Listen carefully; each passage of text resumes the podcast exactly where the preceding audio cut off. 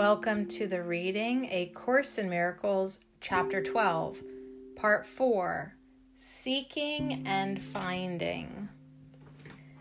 The ego is certain that love is dangerous, and this is always its central teaching.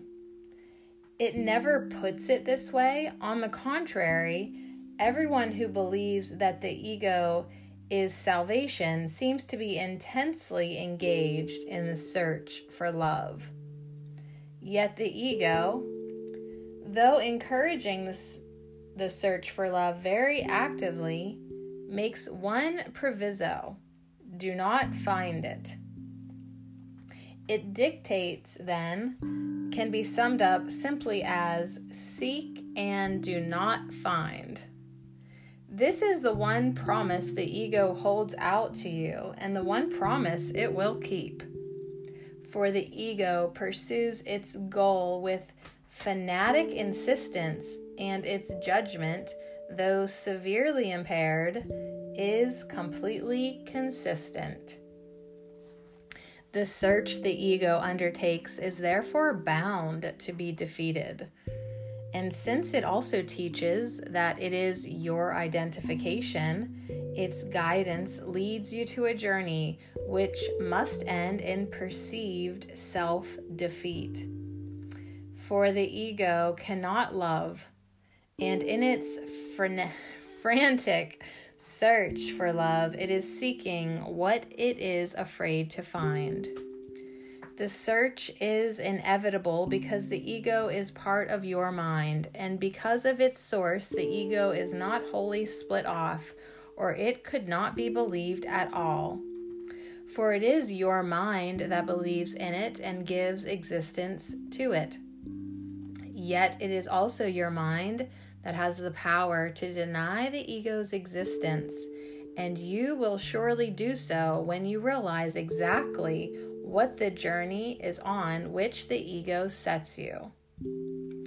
It is surely obvious that no one wants to find what one what would utterly defeat him.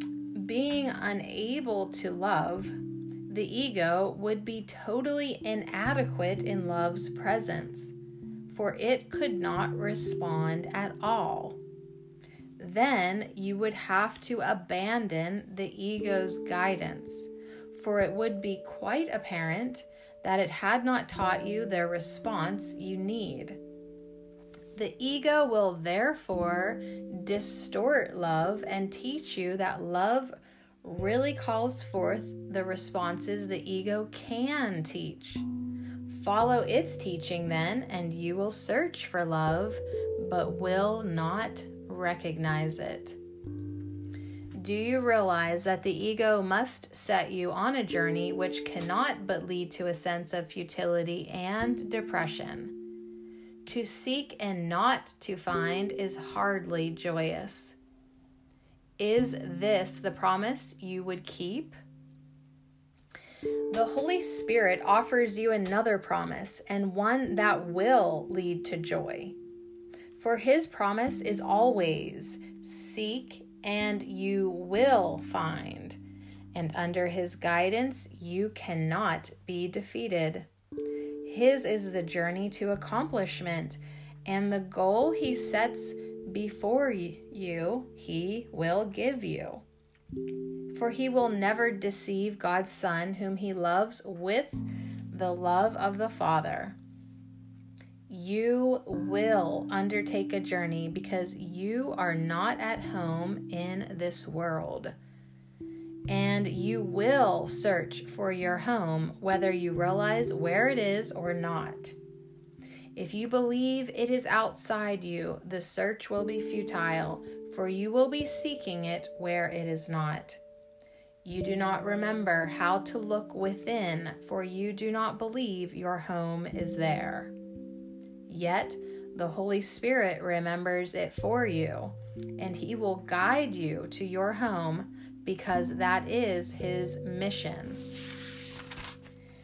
As He fulfills His mission, He will teach you yours, for your mission is the same as His.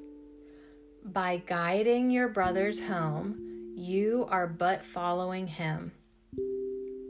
Behold the guide your father gave you, that you might learn you have eternal life.